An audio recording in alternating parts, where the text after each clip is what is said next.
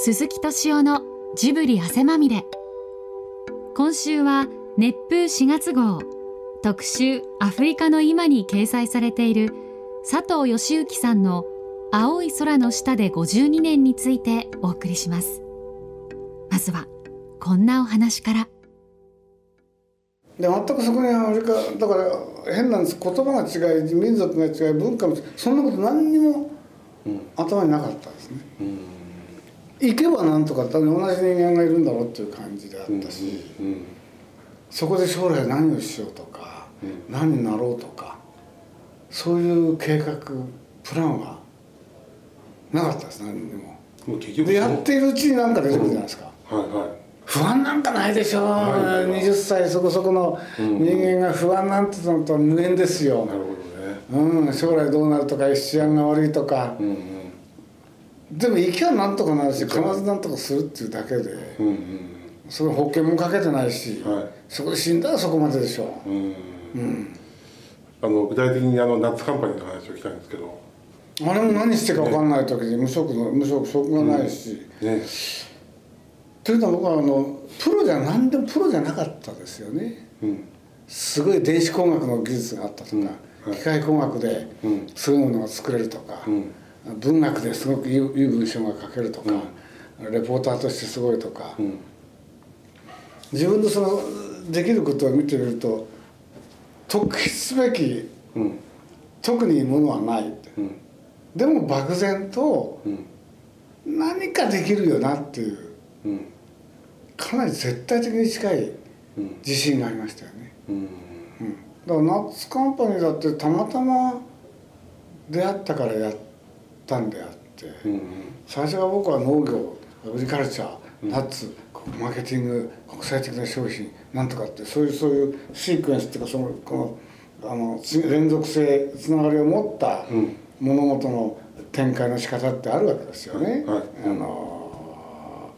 見つけたリサーチした、何したかにしたっていう、はい、だからかなり行き当たりばったり的なとこがあったんじゃないですかね。だから今やってることが例えばこの夏が売れるだろうと思ったらそれ売れると思うでしょ。う、うん、この土地で生える大きくなると思ったらやっぱそう思うしかないし、うん、専門知識者だったら怖くてできませんでしたね。マイナス専門知識でその評価した時に、うん、まずみんな何がいいか何が悪いかって何がマイナスマイナスにますでしょ。う、んはい。気候が悪いとか土が悪いとか人間が働かないとか、虫が多くてやられちゃうだろうとか、その労働者がどうのこうのとかって、それやったらええー、僕は無理だよなってなる、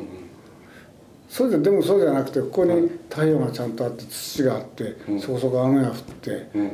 あのこの木に適して、えー、のが入るんだったらこうやらない手はないよねっていうのが。だから夏なんかにさとそう見えたっていうことと、まあ、他にあることないしたまたまこれ見つかったし、うん、見せたらこれこれいいよ将来性あるよって人があの言うし、うん、まあそれでも何よりも自分が食べてうまいから、うんこんなうまいものみんなうまいって言うだろうなと、うまくいくかもしんねえよなって言ってやる。まあ男ですから人人並みの生き方をし子供を作り妻も持ち、キーポイントは連れ合いが、はい、あんた困った本当大変ね。辛い辛い大変って言われたら苦労だと思っちゃいますよ、うんうんうん、あなるほどね、はいはい、僕は非常にラッキーなことに連れ合いが全く苦労とあなたこの程度のことで何やってんのよと、うんうん、泣き言言うんじゃないだろうと、うん、いいことやってるじゃない？自信持ちなさいとか、うんうん、なんかその瞬間瞬間で、うん、疑念を全く挟まずに、サポート指示をしてくれたっていう、うん、それはもっちゃくちゃラッキーだったのかなと思いますね。だから本当本に書いたんですけども男と女が一緒になった時に惚れた腫れたは12年だと、うん、あとはお互いがお互いの生き方に、はい、をどこまで、うん、あの敬意を持って、うん、リスペクトを持って、はい、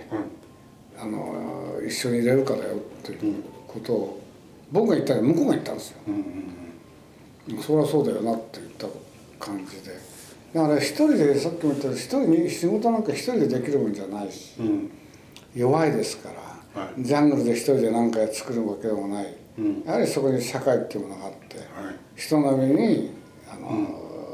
子供もいて、うん、子供も育てなきゃいけない。家庭も持って、うん、飯も食わなきゃいけないっていう中で、うん、自分が本当に夢中になれるようなことを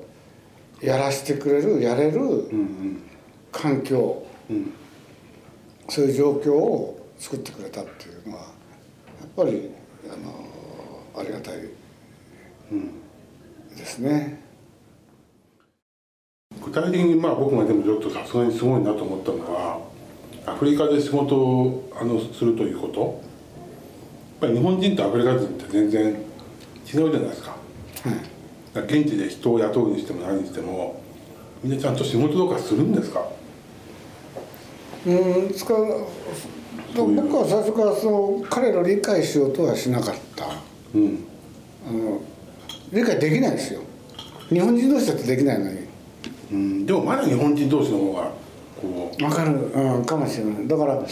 理解って俺何しに来てんだろうなと思った時に、はい、やはり文化を伝えるためでもない、うん、政治イデオロギーをこそ、うん、語るわけでもない、はい、経済活動を通じて、いわゆる貨幣経済経済お金を儲けて、お金をそれでそれを分けると、僕と彼らのコンタクトポイントは、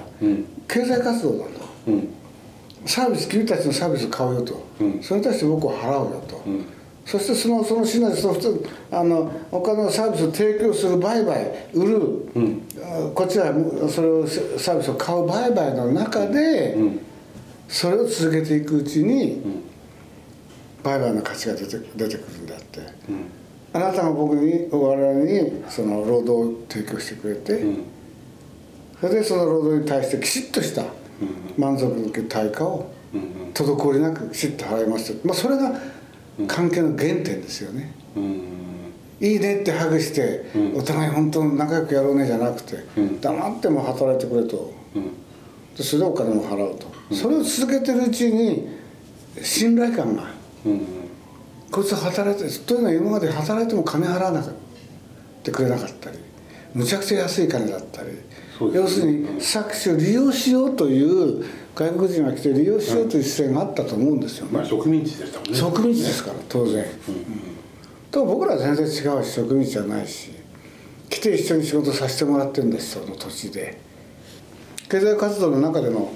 最終目的が違うわけですよ、うん。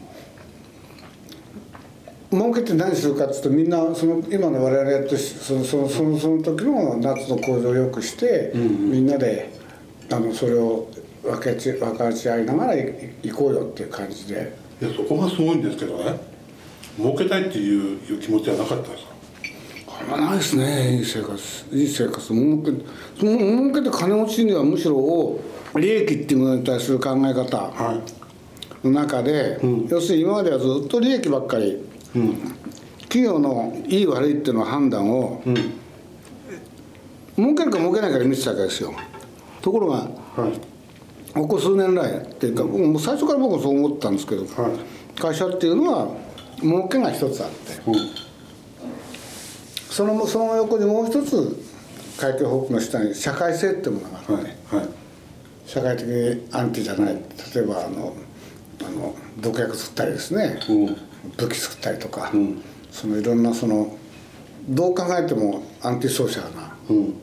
ことがあるんですけど、うん、ソーシャルかどうかっていうこと。は、うん、それともう一つ今言われているのはやっぱり環境にね、はい。環境っていうものを考えた、優しく優しくない以上に環境にダメージを与えない、損害を与えないようなも。のだからそれが今もう最近言われてるトリプルボトムラインボトムラインっていうんですけど、3つの経済指標を全部見た時の、普通最後に利益って出ますけどね、でもそこにもう一つ社会性っていうのが出て、もう一つ環境ってそれと3つあれした上での社会活動であって、会社っていうのは、どれに片付けいたっておかしいし社会ばっかやったら潰れちゃうし、うん環境ばっかやったらやることも、なかなかその持続できない。持続できるってそこら辺が非常に難しくなってくる、うん、儲けはもうどんどん儲けてるその記録的な儲けって今まで、よく最近新聞なんかに記録的最高利益を得た。って、だからその時「へえそれでどうしたの?」と。で今ね3,000円5,000円とかみんなに払うとか言ってますけど、はい、いやそれでかあの社内留保留保を大きくして、うん、で今度次さらに大きくなるための、うん、こっち買収しよう、うんうん、この工場あれしようっていう、はい、膨張思考になってるわけですそうですね、うんうん、欲望に歯止めをかけるのはインテリジェンス、うんうん、きちっとした常識と、うん。あのインテリジェンスしかないと思うんですよ、うん、知的な、はい、にその儲けをどう取るかどう使うかっていうところにちょっとした恥ずかしさと、まあ、そこら辺を、うん、あの意識しして、うん、大きいなり小さいなりで、あの実施していったと、今なぜ発展途上国にいるかという、うん、あのケネナッツの会社もそうなんですけど、いろいろ述べた時に回でも大きくなるチャンスあったんですけども、はい。うん、もう大きくするっていうことは喜びじゃないんですよね。苦しみに近いんですよ逆にね。そこは分かんないですね。面倒くさいじゃないですかそうなんですか。訴訟はいっぱい来るしね。あそうなんですか。人が多いっていうことは、うん、例えば訴訟だ首するなんだかんだって、うん、そうするとそういうだとね、うん。やるために総務部作って人事部作って、はい、法務部作って何作って、はい、そういう人間が実際工場でこう作ってるくせに、うん、ここにいるよりも、うん、こっちでそいつがもう管理したりあれしたり、社会的あれだなんだかんだやる人間がいっぱい出てくるわけですよ。ああそれはわかります。で経営システムもそうだそうだ、はい、あれもそうだと、うん、法務は全部今の法律がどんどん変わってるから、はい、コンプライアンスだと、はい、日本の世界のコンプライアンスしなきゃいけないって、うん、悪いことやってるから人目気にするんで。確かに、うん、やってなきゃあんなもんいらないんですよ。まあそうです本当か、うんうん、単純に考えれば、はい。うんうんだそういうことによってそれでその中で逆に彼の生きがいは何かっていうと要するに、法務でも財務でも総務でも何でも人事でも全部言うのが何を一生懸命やるかっていうと、荒探しなんですよ。いはい。ところ探さないですよ、うんうん、マスコミもそうですよね。そうですね、うん、存在理由が「あいつおかしいぞ」って。人間ってのはみんなほら、うん、結構あの厳しい動物ですから、はい。うんうん、人の喜びなんか喜ばないですよ、あれはこれどうしていかがなものかって言ってりゃ、うん、政治家務まるんですから、うん、あのメディアも。まあ確かに合わせましてですね。うん。でそれがちょっと流れにもなったし引っ張るとよくない、うん、誰と誰が路上でキスしたっていいじゃないですかあんなもの、ね、大臣が道路でプッとやってたまたま冗談でやってそれ写真撮って大騒ぎで倫理で国会で謝ってかわいそうですよ、うん、何が悪いんだってそれはもうフランスでミテランが言ったじゃないですか。愛人問題愛人問題そそれだからそれがどうしたそれがどうしたって言ってそれはみんなみんなやってるから、はい、ね、うん、黙っていいじゃないかっていうねなんかそういう妙にピューリタン的な、妙に純潔純粋でそういうものをやってるってそいつらがみんな逆のことやってるからですよ、うん。うん、そういう意味で言えば大きくなって大きな会社になってそういうことをやっていくっていう利益を追求するっていうことは、やはりどっか歯止めをつけないと。うんまあ、でもそれで僕本当に佐藤さんはねすごいこれはもう真似できないなと思ったのはその会社を現地の人にあの譲っちゃったじゃないですか。うん、だってもだって最初から言うように儲けて自分がリッチになって選ぶためにやってる会社じゃないんですよ。いやでもそこはやっぱりなかなかでもも儲けたいっていうその欲望って誰でもあるんじゃないですか、それはでもありますよね誰でもね。もうちょっとなんかこういいいい生活したいなとか。うんだ基本的なところをクリアしちゃったからじゃないですか。うん。一応住む家もあるし、うんうん、子供たちも教育できたし、うんうん、でも私も食べていられるし、うんうん人並みの生活が必要できる。それはまあもうすごい生活じゃないんですけど。も、だからそこで自分自身の欲望の設定をすれば、これ以上大きな会社でして、大きな車あれして、大成功者という形でビジネスマンとしていくっていうのに恥ずかしさを覚えるんですよね、ああそこがすごいですよね。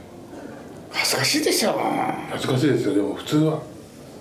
そうじゃないんですよ。ねそうじゃないですかね。やっぱりスーッと言ったら「はい」って戸を開けさせたりね、はい、なくて自分で戸を開けて乗りゃいいんですよ。僕もそうなんです 恥ずかしいですよね。でも「はあ」って言われると「うんうん」って言って人間が変わってっちゃうんですよ、うんうん、だそれはもうお金っていうものでできる人間改造ですから、うんうん、それはねいいいいですそうやって確立していかなければいけない権威っていうのもあるんですよ、組織の中で、はいはいその権威を認めながらそういうことを聞くという一つのトップダウンの上から下への組織運営のために絶対必要なものかもしれない、秘書がいて黒の車が何がしてっていうのは必要だと思います。そのだと思いますね。必ず人間社会に出てくる。でもそれがエクセシブあまりいっちゃうと、あのね、ルードルフじゃないんだけどすごいお城を建てたり、狂気に移っていくんですよね。あまりにも自分がすごいと思っちゃった時にね、だから日本でもいろんなあの実業家でも経営者でも、うん、そういうのに陥っちゃって、うん、あのある神経が麻痺しちゃった方々がいらっしゃると思うんですよね。うん、うん、俺がやったんだっていう。だから僕がやつの時に俺がやったっていう感覚は全く自分でもなかったし、もちろん自分がプランして、初めて社長として経営し続けて、それでみんなと一緒にこうやったあれですけど、でもそれ僕がやったわけじゃないんですよね。一緒にやったやつがやったんだから、というと自分自身がかっこつけてるわけじゃなくて、うん、本当に俺よりできる人間がいっぱいいて、うん、そういう人たちのやった仕事だし、うん、しかも土はケニアの土だし、働いていた人がケニアの、農民その木もそうだし、うん、何が俺に属してるのかと思った時に、うん。ありがとうっていうしか、うんだからあそこで俺のものだって持ってみたところで意味がないですよね。でもね人はなかなかそのあの既得権益とかをね既得権ってのはないんですよ、既得権ってのはやっぱりいつ捨てるかですよね。早めに捨てないと。既得権でガラガラになった時にみんなこれ俺のもの俺日本中が主張し始めた時に、うん、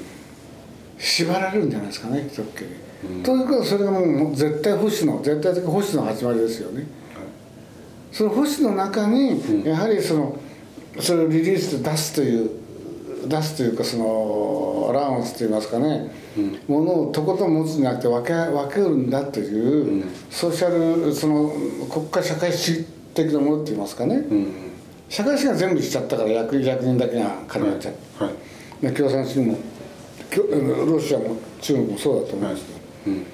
だから一番社会主義的なだから今の日本っていうのは世界いろいろ比べても一番民主的な国なわけですよね。当然選挙もあるし、はい、それから失業手当もあるし、健康保険もあるし、はい、こんなすごいところがなくて何の文句があるんだろうなという。うんうん、ただ危険があるとすればそうやって価値観の中で成功者とか幸せなやつとかいわゆるロールモデル、うん、若い人たちがああなりたいなっていうモデルが。うん強欲な人たちをモデルにするようになっちゃまずいなっていう感じ、うん。まあ、佐藤さんが見て、まあ、アフリカの一番好きなところってどどんなところなんですか？やっぱ混沌としてるとこいいですね。混沌としてるんですか？やっぱり。秩序があってなきゃないようなもの、うん、逆に言うと何でもありみたいなところ、はい、我らでもつあのよこせって言いますしね平気でね。うんそうらしいですよね。時間が守らないななんかそのきれいぶって隠さないっていうところ、はい、本音のところが、うんうん、本音のところがいいんですか？意味力ですねいいですね。うん。でもそういうのをだんだんとこうなんか直していくところがこう人間のなんか進歩なんじゃないですか？そんなことはないですか？だ両方でしょうね。賄賂も暴力もいけないじゃないですか。いけないです絶対いけないけども、うん、なくなりません、うん、人間生まれてから今まで暴力なくなったことありますか？ないですね戦争をやらない時代ってなないですよ、うんうん。うん、それももうやめようやめようと思っているけども、うん、絶対な絶対っていうかもう本当に人間同士が、人間ってその非常におろそかなライオンとかあれよりも仮想ですからね、ライオンなんて自分の食いたいものを食えばそこでいいわけでしょ、はい。そうですね。人間はやっぱりいたら全部殺して冷蔵庫作って冷凍庫作ってパッキングして非常時に答えを、はいだからライオンは非常時に冷蔵庫もないし家もないし、うん、腹減ったら行って食っちまえばいいんで、うんうん、それはあのすごく短絡的ではあるんですけども所詮そん生き物ってそんなものかな、うん、人間の甘い知恵がありすぎちゃってやってるし、うん、まあ、そこからの喜びもあれもありますけどね、うん、でもほどほどじゃないな。ほどほどがいいじゃないですか、まあ、そうですね。全ての方さんやっぱりね、はい、ほどほどですよ。ですよ、ね、欲望もほどほど、うんうん、食い物もほどほどね。規律も責任も売り上げも利益も全部だからほどほど文化っていうやつをね、はい、そうするととんでもないやつがいたらみんなもやめろよと、うん、だから佐藤さんのあの夏カンパニーをね譲っちゃった話を聞いた時にそそうですね。まあくたびれたっていうのと簡単に言えばね自分よりできる人間が出てきてるし、うん、それを自分が権力で侵害すると抑えようとするでしょう、うんここまで楽しませてもらったならあと次の人楽しんでよって。でも業績また良くなってみんなすごい車もバンバン買っていいみんな喜んでますよ。でも俺いらないそんな佐藤な俺佐藤の名前忘れなさいって僕がいない時から佐藤を忘れて、うん、佐藤のやったことをもうぶっ壊して自分たちだけでやるとこれだけもうベースがあるんだから畑はある、うん、マーケットは全部あるから、うん、できるからやれ自分の好きなのやんなよ。だから言ったようにもうもう退職パーティーとかやめろ。記念碑なしスピーチなし黙って消えてあれどこ行っちゃったんだろうってそれが一番かっこいいんだっってスーッと消えたんですよ。だから僕はそれやっぱなんかあの戸学じゃないんですけどなんか古武道の美学っていうか、すごい影響を受けてるかもしれません。去ることがやっぱり、いかに始めたり、いい時やれるいかに美しく去るかっていうのは、自分自身って一番かっこいいすっげえかっこいいなっていう感じ。いやかっこいいですよそうでしょ？シェーンとかね僕は昔映画でシェーンとかの七年侍とか見た時に、はい、男がや仕事を終えてスッと去る美しさっていうか、うん、いいんですよ。かっこいいですよね。憧れますけどね。憧れますよ。別に俺俺やったから俺のもんだってこうやって座ってどうだおめえらっていうより、うんうん、あれ？って時に、うん、それの美しいいっていうのをなんかこうみんなにね、うん知ってほしいです。なかなかね人間はできなくてずっとせがみついて老害とか言われるんですよ。言われるでしょ？言われます。老害言われてただ自分の才能にもあの限界があるし、うん、永遠に出てくる泉ってないですから、うん、人間に関しては、うん、肉体あれ全部それは年取ってかっこいいなというのもあるかもしれないけど、やっぱり旬旬っていうのは必ず野菜だってなってあるんです、あるから。でアフリカアフリカ哲学の中でね、はい、バンツー哲学の中で、はい、あの王様とか統治者を、はい、例えば力銃だね銃で見るんですよ。何がっていうと知力体力気力全部含めて銃があるかどうか、それが旗から見ても9や8や7になったら、そいつはもうアウトなんですよ。うんだからそのあのファーザー・テンプレスっていうのを書いたバンツ哲学の中に、はい、その数数値化っていうかみんなが強い、うん、肉体ばかりじゃないですよ、はい、リーダーっていうのはやっぱり強くなきゃいけないから、うん。うん、それをみんな測って「あいつこれが弱かった」って言ったらね、その女性だって「あのあのすごく最近ダメよ」なんとかね、い。ろんないろんなあれが出てきてああのリーダー弱いなと思ってたけどもう引きずろすんですよ。次の若いリーダーが来るんですよ、はい、ライオンもそうですけどね、はい。うん、断崖人間社会っていうのはさその悪知恵でこうやって、うん、あの上にいる人が多いでしょ、はい。はい、でこれはやっぱり次々きれいに去っていくっていう、うん、なんかそんな良さをケニアナッツアフリカのいろんなやって今までやってる仕事でも出して、要するに死ぬ時っていうかな最後の時ヒッヒって笑って「はい、俺かっこよくやったぜ」って言って、はい、言ってでベロでも出して「じゃあな」って行きたいですね。ああかっこよすぎますよ。か。っこよすぎます。ああでも分かりました。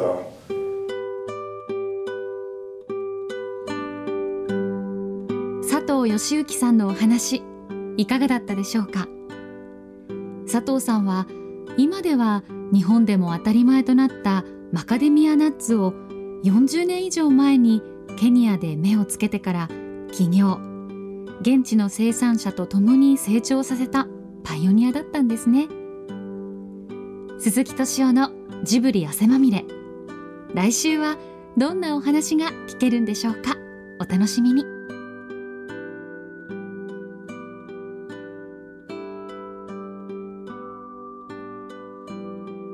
鈴木敏夫のジブリ汗まみれ。この番組はウォルト・ディズニー・スタジオ・ジャパン。街のホットステーションローソン。アサヒ飲料。日清製粉グループ。au ブルボンの提供でお送りしました。